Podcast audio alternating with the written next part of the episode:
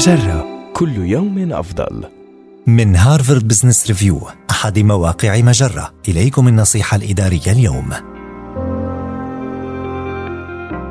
هل يلغي مديرك اجتماعاته معك دائما؟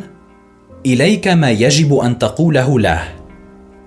قد يكون العمل مع مدير يلغي اجتماعاته معك دائما محبطا للغاية لكن بدلا من أن تبدي استياءك من مديرك لعدم انتظامه في حضور الاجتماعات تحدث معه صراحة حتى تتمكن من الحصول على التقييمات والدعم الذي تحتاج إليه وإليك كيفية ذلك.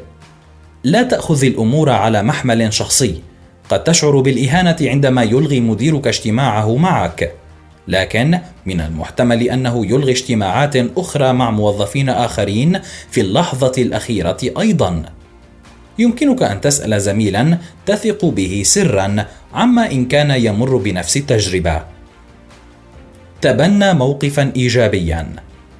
تجنب أن تكون شخصا سلبيا بانتقادك مديرك بل حافظ على هدوءك وتحدث بنبرة محايدة وغير انتقادية وافترض حسن النية معه.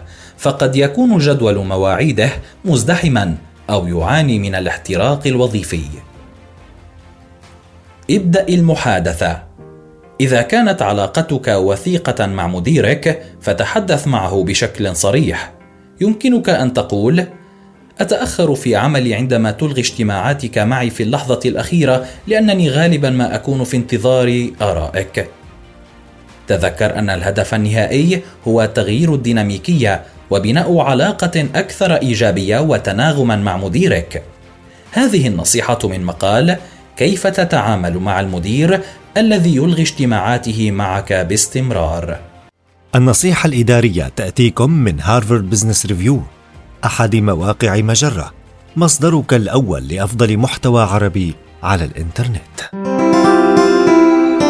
مجرة كل يوم أفضل.